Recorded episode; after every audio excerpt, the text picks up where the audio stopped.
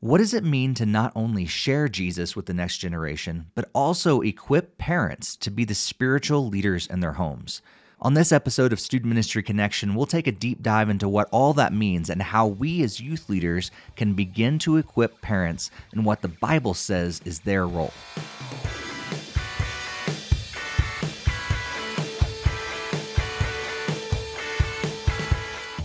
Welcome to Student Ministry Connection, a podcast for those who serve in student ministry, want to connect, and desire to grow. My name is Steve Cullum, and I've served in student ministry since 1999. And I'm currently serving with the National Network of Youth Ministries, where I get to equip, empower, and encourage youth pastors and youth ministries as they network and collaborate with each other to make a greater impact. As I've said in previous episodes, I've got caught up in what Doug Fields calls one of the biggest bait and switches in student ministry. We feel called into it because of our love for Jesus and making him known among teenagers, but we soon realize that we now spend a lot of time with our adults. Specifically, we need to invest in our team, but we also need to invest in parents and partnering with them. So, what does that look like? As a young youth pastor, I was very overwhelmed by this idea. How could I help parents when I was barely an adult myself? So I started off working on my communication with parents, which is something that Michelle talked about on episode 118. If you missed that episode, I highly recommend you check it out to hear directly from a parent. This episode, though, I'm talking with Sam McDowell, a youth leader, a parent, and also author of the book Parent Equip, which is all about how we can restore parents as the primary spiritual leaders in their homes. It's something organizations like Orange and D6 have dedicated their entire ministries to, but what does it practically look like? Sam not only outlines a simple strategy that can be applied to many different settings, but at the end of the podcast, he also provides a way for many of you to get his book for just the cost of shipping. But before we get into any of that, let's pause to thank the sponsor of this episode. G Shades is a youth ministry curriculum and teaching strategy focused on helping students see every life situation through the lens of the gospel. G Shades has options to fit everyone with three plans to choose from. This curriculum gives you the resources that you need to do what you do better. Do you just need message outlines, a discussion guide, and a game? That's just over $200. Looking for a higher production value, including bumper videos, Instagram devotionals, and parent guides? That's just over $300. Or do you want an affordable, engaging video curriculum? G Shades has you covered for just over $400.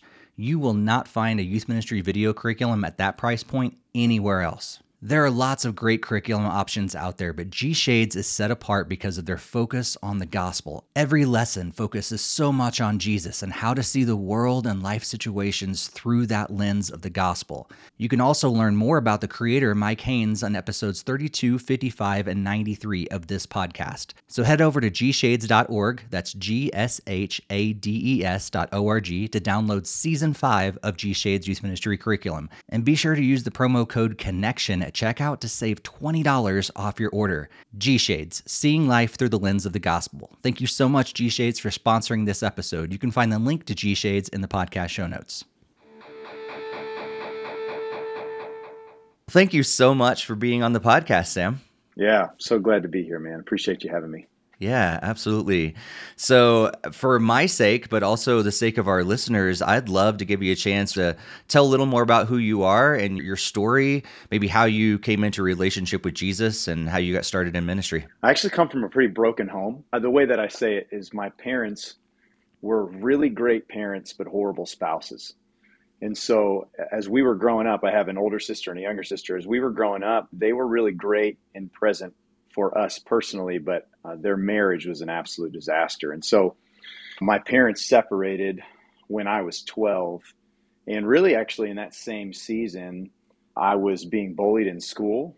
And I was going to a really small church that I sort of grew up in. And in that season, my youth pastor sexually abused me. So within like a six month period, my my parents separated and divorced. I was being bullied in school and my youth pastor, who was really the only person that I could connect with on a mentoring level, took advantage of me. And so I felt very alone, lost in a lot of ways. And so I, I actually pulled back from the church for a while. I'm really thankful that, and I know this now, but I didn't recognize it then. Just thankful that God really had protected me in that time and, and really kept my heart from projecting all of that pain and that hurt on him because I never really pulled back from him. I just distanced mm. myself from the church because of that hurt and started going to another church that I ended up going to for about 12, 13 years. And so that's where my faith journey really began. I was really plugged into the youth ministry, started playing guitar and leading worship when I was about 13 and grew up at that church, went through all their leadership programs, was leading worship, involved in the youth ministry. And when I was 16, I went on a missions trip to the Dominican Republic. And we had some missionaries there. It was a really life changing trip for me. And that's where I was uh, called into ministry, baptized, and my life from that point on was never going to be the same. Mm. I had experienced God in a way that was so tangible and real and and so I knew coming home that I was supposed to be in ministry. So I started learning a lot about ministry, taking time to get close to my leaders and I ended up joining the staff when I was 20. My wife and I got married at 20 and 21. And so we got married on a Friday and I started ministry that Sunday and I do not recommend that to anybody because we were at a very large church, very fast pace. And so for the first couple years, my wife and I really didn't even have a day off together. It was just a really unhealthy start mm. to the ministry and marriage dynamic. But I, I realize I'm talking now for a couple minutes and haven't even mentioned my family. So I've been married for 12, almost 12 years. My wife, her name is Elizabeth. Uh, she is a licensed mental health therapist. So her and I sort of have similar lives. We've dedicated all of what we are and all of what we do to helping people. And then we have three kids. Caleb is our seven year old. Josiah is our, our, our five year old, now six. He just turned six. And then Hannah is four. And Hannah is the obvious girl that has two older brothers. She runs every room she walks into. and just, we have a really great, great reality. Ministry's taken us to a few different states. Uh, I worked at that original church for five and a half years. And then we transitioned to uh, Alabama. I was uh, on staff at a church in a little small town called Enterprise, Alabama. And it was a, a really great experience. We were there for about two years.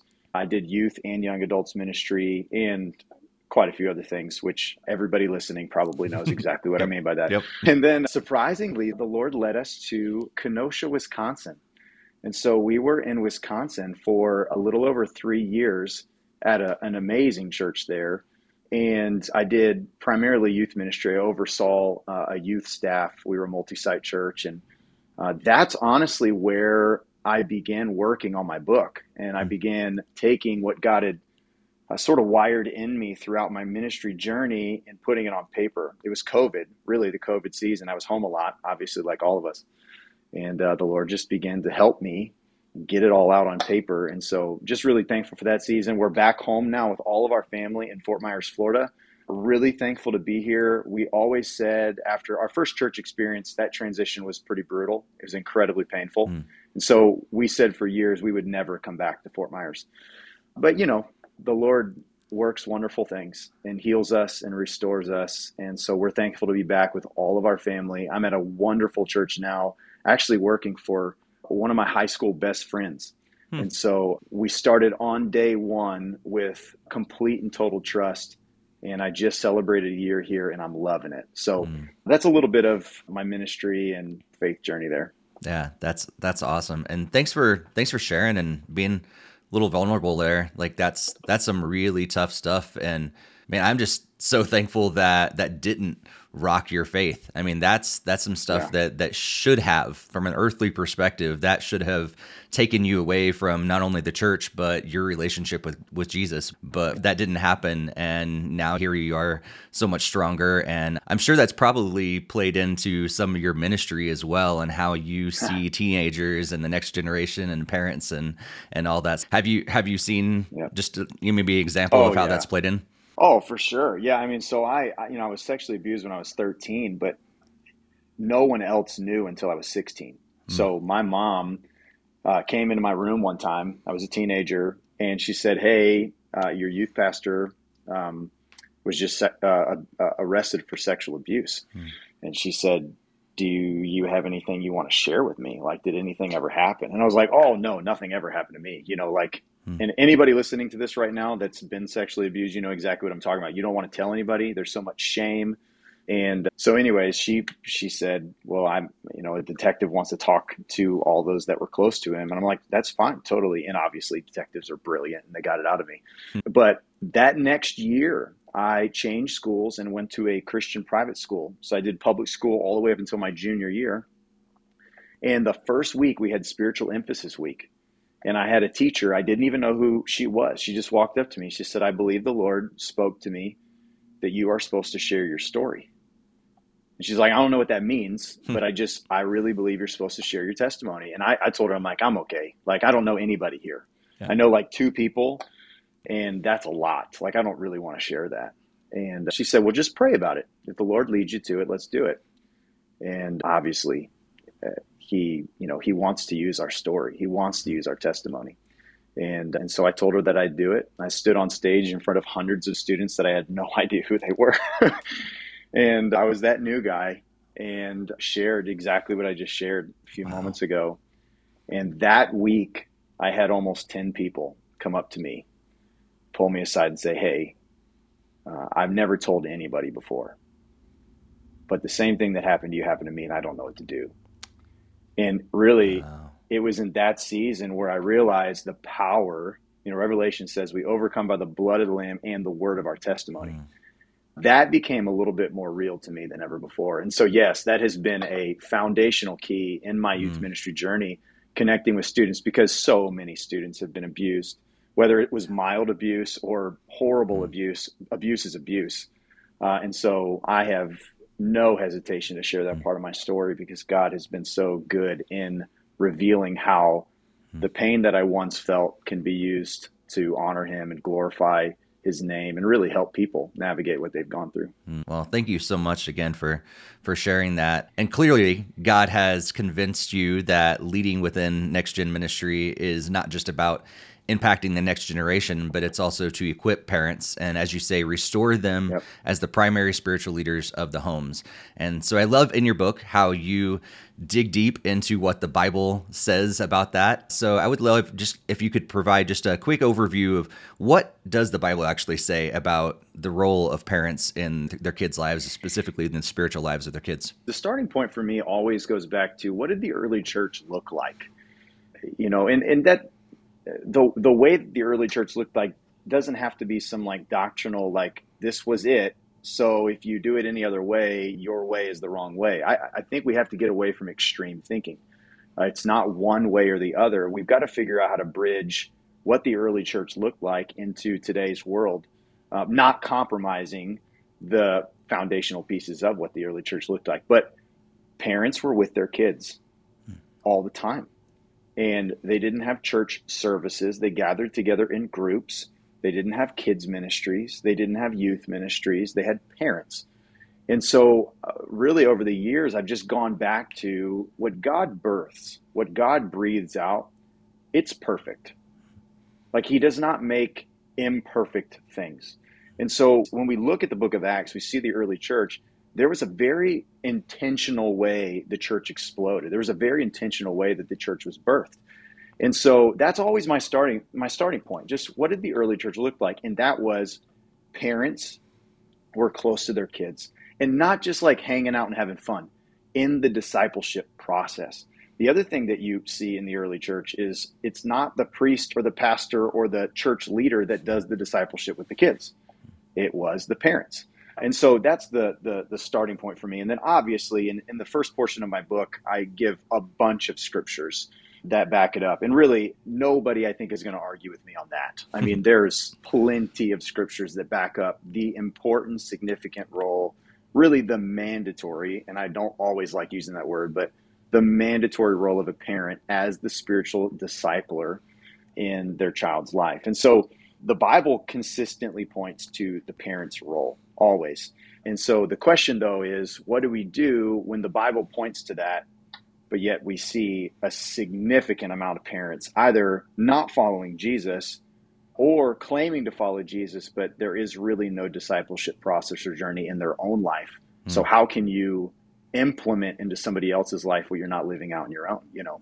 Yeah. And so that's usually my starting point when it comes to this. Yeah. I think that's that's huge and and I have noticed that over the years as well. My my master's thesis was on mentoring, and I took an approach of looking at the secular view of mentoring, a biblical view of mentoring, but also Christian authors' view of mentoring. And it was really eye opening to me as I took a deep dive into scripture as well. And it seems like we had kind of similar journeys on that to realize that there was there were no programs, there were no mentoring programs, no. there's no big brothers, big sisters, or something like that in the Bible. It was no. it was parents and grandparents yeah. investing in the next generation.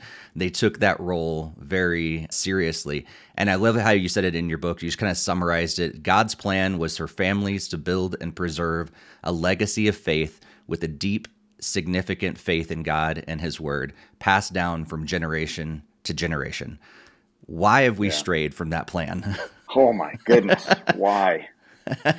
why? I mean, because we lived in a jacked up world. That's why. I mean, parents, one of the reoccurring things that I tell tell youth leaders to do when they are around parents is to recognize that parents are trying the best they can with what they know.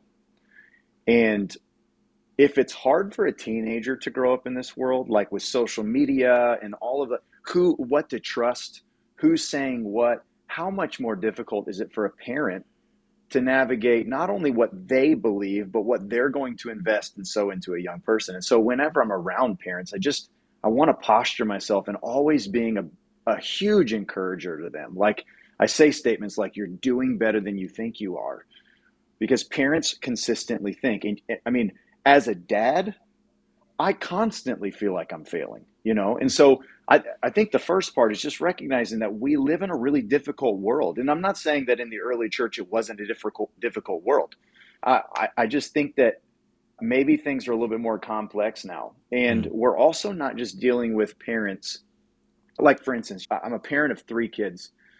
I'm not just dealing with my own parenting journey. I'm also dealing with my upbringing, generational investment into me as a child. And there are constantly things that I'm having to like like rid myself of that's not even really my own. It's my mm. parents' stuff that was sowed inside of me. And so we're dealing with generations and generations and generations of either dysfunction or them being misled, misguided, and we see that throughout the church. I mean, the church, if you look at the church, there's a wide span of approaches and philosophies.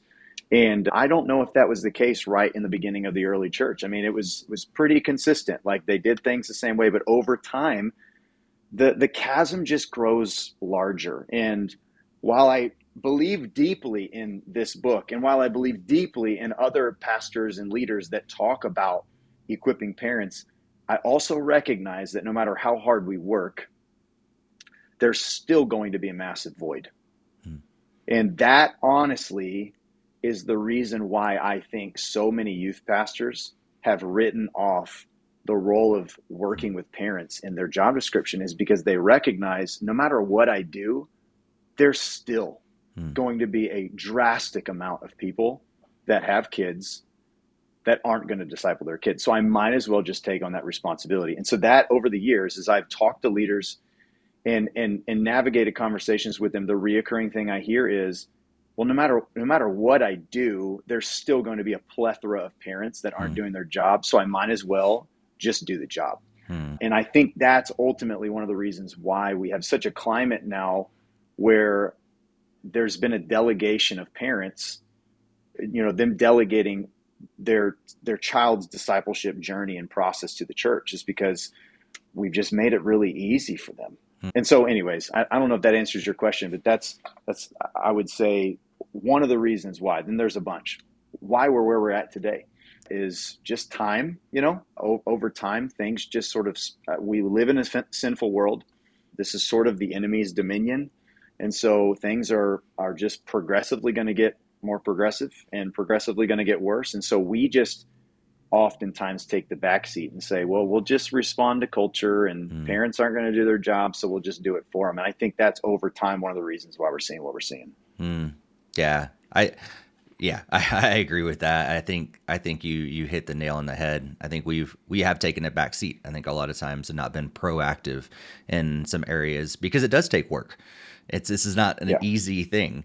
But I love how I, in your in your book you got really practical, but but you also talked about some strategies and and foundations and like founding principles that are that should be there rather than getting into the details because I think you know as well as as a lot of our listeners too that like you can talk about something but you have to contextualize it and so you may do something totally. in one area that you can't just copy and paste that into something else but yeah, but you gave absolutely. three principles that I think are easily applicable to to most if not all situations. So I want people to read your book, but could you give an overview over those three founding principles of what Parent Equip looks yeah. like. Yeah, absolutely. So I, I love that you recognize the intentionality behind not going super in depth because sometimes, and I think as youth leaders, we recognize this. We see another leader do something or we see a church doing something, and we think, I just have to take that and apply it to my ministry. It just doesn't always work that way because every every person has a different lead pastor the, the pastor that I served in Alabama was a youth pastor for 30 years. So guess which department got the most budget?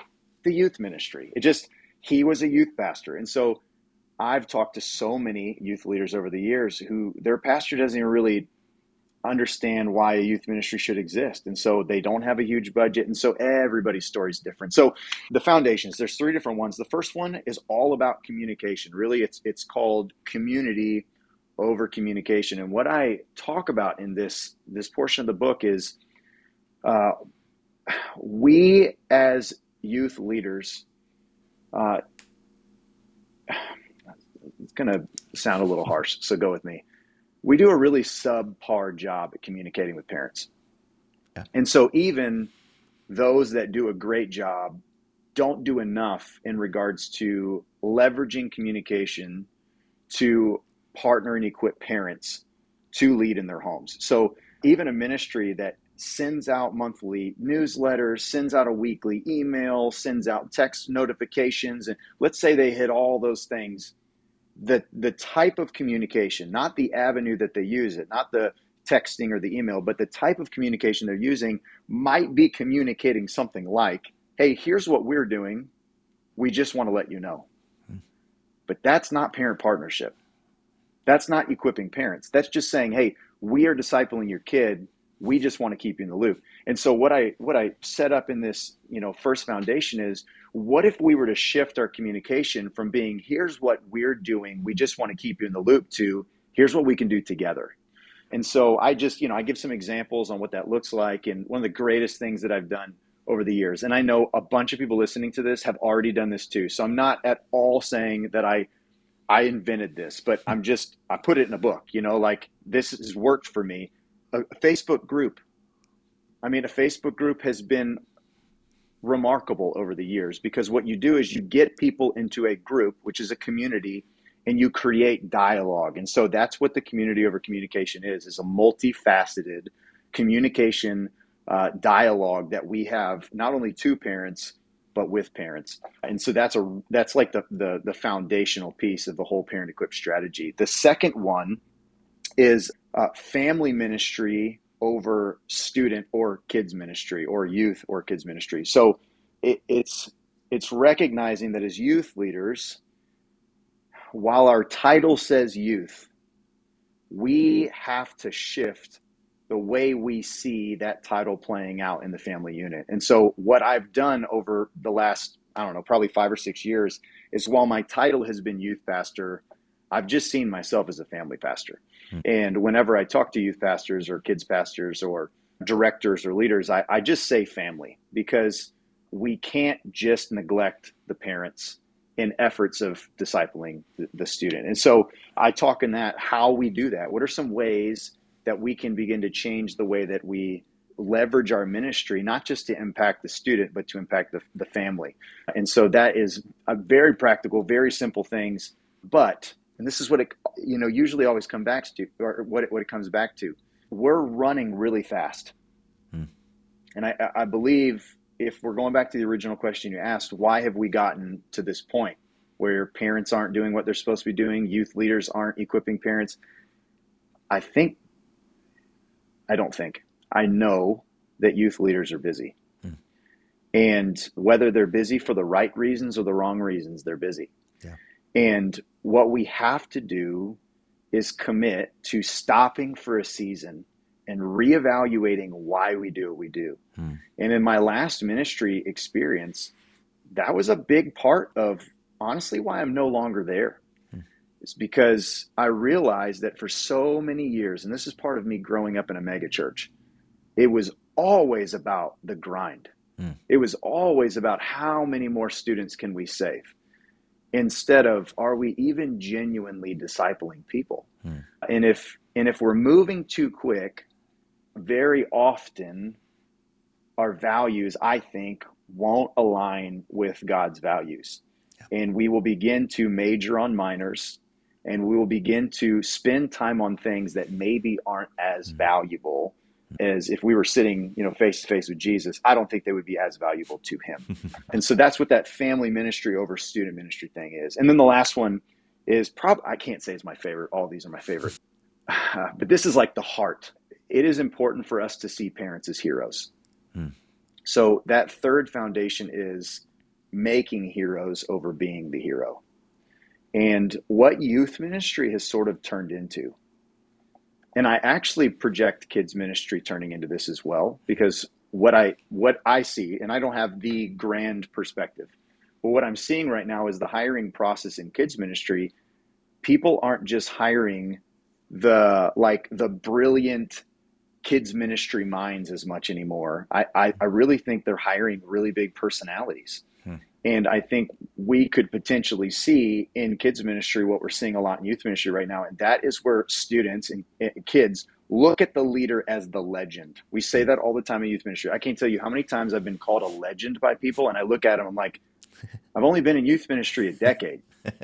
like, you can't call me a legend. Like, yeah. I'm not even old enough to be a legend. Like, but we say we say those terms all the time. And and while I'm not against really trendy clothes and you know Jordans and all the shoes, we relate so much with students, and I have no problem with that. I'm literally wearing Jordan ones right now, so I'm, I have no problem with it. But I think what we've done is we've in pursuit of connecting with students and relating to them and getting close to them we've sort of become icons mm. in their life, which makes them look at their parents as old. They don't know what they're mm. doing. And so we have become the heroes in the lives of students instead of their parents. And, and don't get me wrong, I know some of you are already thinking right now, those that are listening, yeah, but not all parents are heroic. I get that. I know that there are some really jacked up parents. And so I'm not at all claiming that if you have the title parent, you're you're incredible. You're doing it. I'm not I'm not saying that. But I would say, and I would really challenge anyone that opposes this thinking, majority of parents are heroic. Hmm. Majority of parents are trying their best. And while they might not be leading their kids down the right path, they're still doing their best that they can to love their kids. And while it might not be the ideal way, we can infiltrate their home by building relationships with those parents and then over time beginning to help shift the way that that parent does what they do and so we want to make parents heroes i'll tell you a really fast story and i, I, I don't want to go too long and i want to honor that but i was teaching at a, a parent night we had quite a few parents in a room and i was teaching on what it meant to be a hero and at the end of my teaching i asked this question I said, raise your hand if you would say that you have a spiritual hero in your life. And majority of the parents in the room raised their hand. There were hands all over. And I said, okay, I want you to keep your hand up.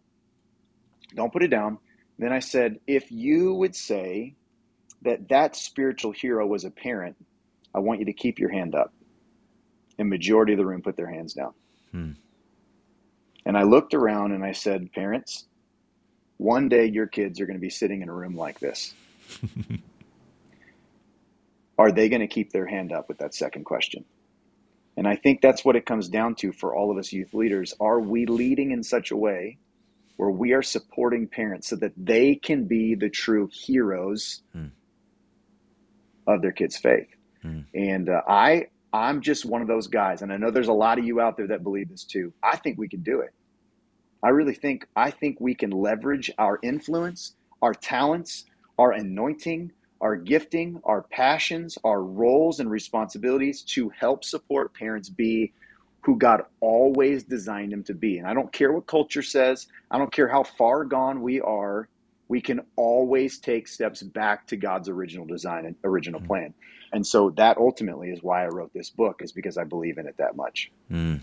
Man, I I feel like there's so we could probably have you know this this episode could go for like four or five hours if we want to dive into all that because it's it's so totally. significant. I totally, want people to reach yeah. out to you. I want people to connect with you, and I because I think so often. I mean, the thing that you so many things you said, but one of the things was just about how so often we we're focusing on the wrong things. We're we're putting so much effort. I think there's so many of us that are putting focus on or our ministry is our program, our weekly program, and that gets sure. so much of our attention. But yeah, how are we creating something that's really going to last and all those different things? Like we could, like I said, we could spend tons of time talking about all the things. One yeah. of the things that I want to to dig in just for for a brief moment because I I'm guessing it's also on on the minds of our listeners is what about those parents that aren't Christian or what about those students that yeah. are coming from from families that maybe aren't even supportive of their faith journey. I've talked yes. to youth pastors this summer. What do I do about those students? Because clearly, us as as youth leaders, we how are we going to really have an impact on their overall discipleship if we only see them a couple times a month you know so yeah. so what does that relationship look like with with families and students that that aren't necessarily that that biblical approach that we hope it to yeah. be yeah no I, I it's such a great question and if you are listening right now and you're thinking that way i commend you for thinking that way but i would i would also warn you to be hesitant to allow that thinking process to be why you don't engage parents as a hmm. whole. I think that's what I found over the years is people say, well, there's just a lot of parents that are disengaged or they're not followers of Jesus. So why would I spend time? And, and I think we just copy and paste that on all the students. But that's, mm-hmm. I think, a minority of people. So I tell a story in the book of this exact thing. There was in my youth ministry in Alabama, there was this brother and sister that randomly showed up one night in our youth ministry. And the way that it happened was mom pulled up in her car. She actually passed all of our cones. We didn't allow cars to drive in front of where, you know, our entrance was, but she just drove right by, pulled up to the front. Kids got out and she like dipped. She got out quick. Didn't even get out of the car. She just didn't even put it in park. She just said, get out and go. and so I, you know, started building relationships with this brother and sister. And over time, I'm like, hey, there's you know, obviously they're very lost. They don't have a church background, but they are soaking this up. They got plugged in really quick. They loved being in small groups.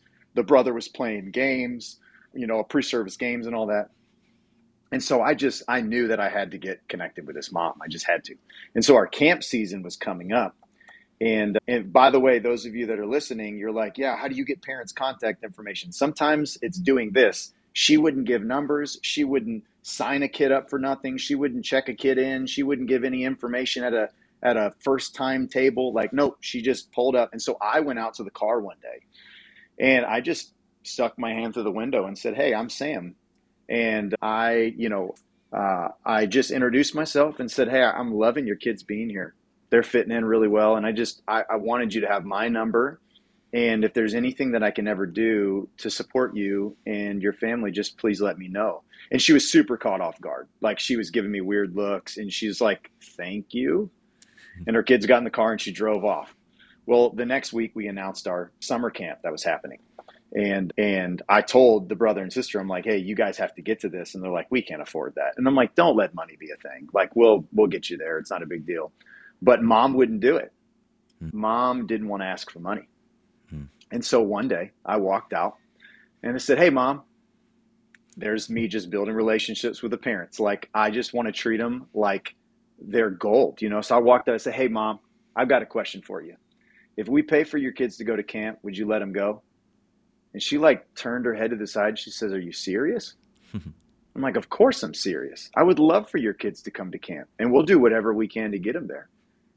And she like sat there for a moment. She's like, I don't know. Let me think about it. And she like drove away. And I'm like, gosh, she's playing hard to get. Like this is this is tough. So, anyways, long story short, they go to camp, and we get to camp, and the brother, uh, his name's Jermaine, brother is having the time of his life. He's flourishing. He's engaged in services. You can tell that God is grabbing hold of his heart. Well, his sister was really struggling. She had some social anxiety, did not like being away from mom. And so she started attaching herself to her small group leader in an unhealthy way. Like the small group leader could not do anything in small groups.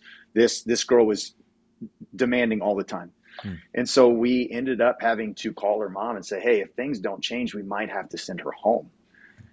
And so the mom was just like, "You just call me let me know." And so we eventually had to. And so we called the mom and the mom did not have money for gas. She was just she was she just didn't have money.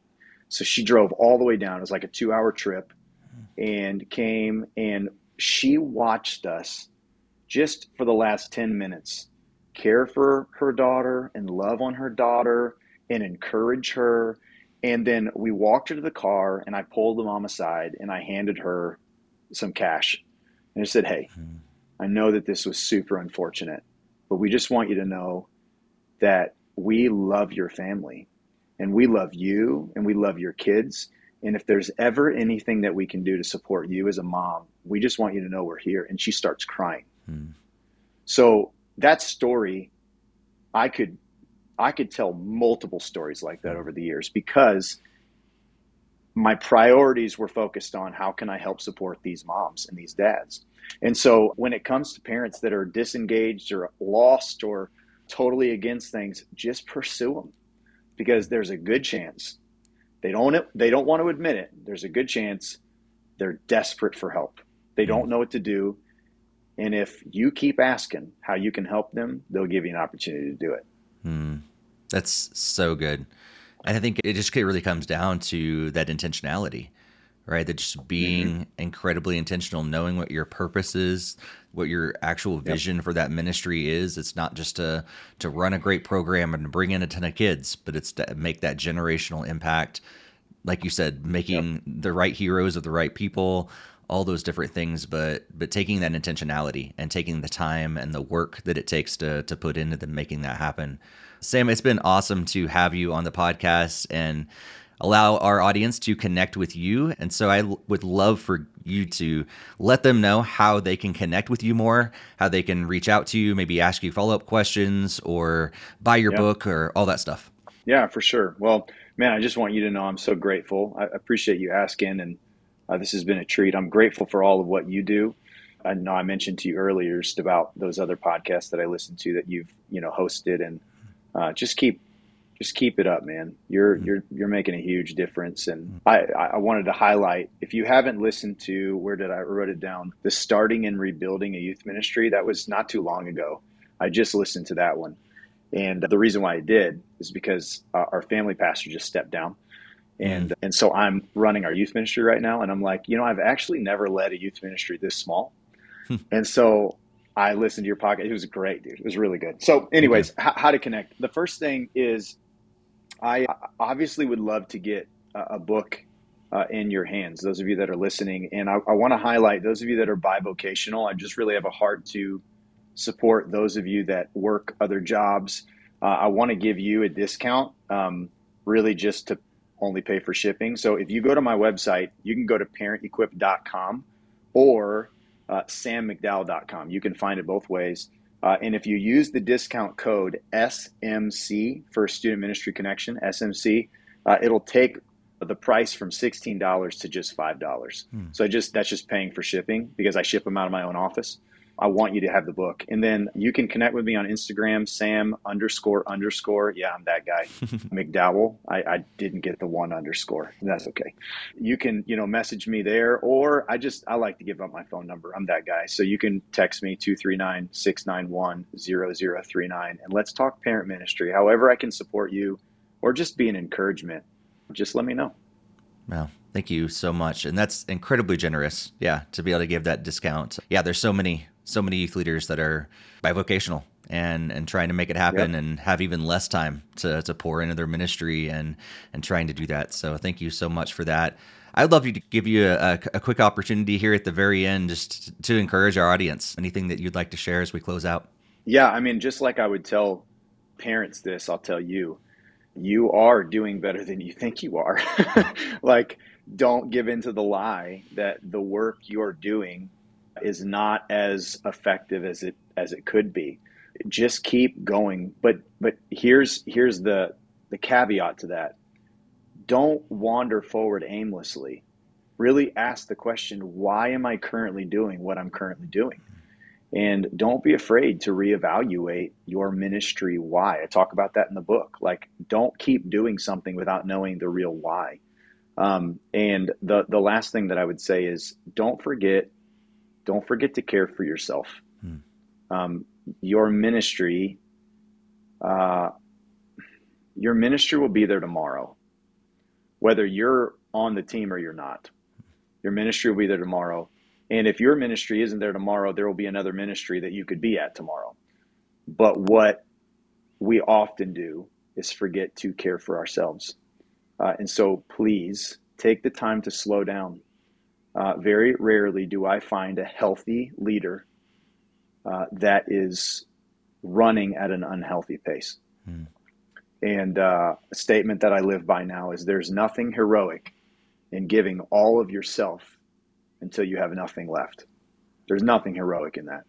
And so reevaluate your why, slow down, and don't forget to just take care of yourself. Because if you are healthy, you will be able to invest in a healthy way into your students and into the families that make up your ministry.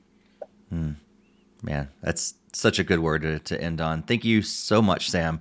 I know our audience is loved having you on today. I've loved having you on, getting to read your book, but also having this chat with you today, and just just praying that God blesses you and your family, your ministry, and all that you're doing for God's kingdom. That's great. Well, thanks a bunch, man. Appreciate you. Thanks for joining us for this episode. I hope it's not only given you an opportunity to connect with Sam, but to also grow in your ministry. And if so, please let us know either on social media or send us an email to studentministryconnection at gmail.com. And if you know someone else who might enjoy this podcast, be sure to share it with them as well. If you'd like to support my ministry through National Network of Youth Ministries, please follow the link in the show notes where you can sign up to be on my prayer partnership team and my financial partnership team. I still have a ways to go before my ministry is fully funded, and so I've set an end of the year goal. I'm praying for 2023 more in monthly donors to end 2023. Huge thanks to all those who have partnered with me already. I really, really appreciate it. And if you're interested in joining my team, please follow that link in the show notes or reach out to me. I'd love to talk to you more about how you can partner with us. And before we go, I also want to thank G Shades for sponsoring this episode. Check out their website at gshades.org and use the promo code connection to save $20 off your order. And while you're there, be sure to check out their blog and also the book from G Shades founder Mike Haynes. We'll be back in a couple weeks with our next episode, so make sure you are subscribed and anyone else that you know in student ministry is also subscribed. But until then, be sure to stay connected and may God bless your ministry.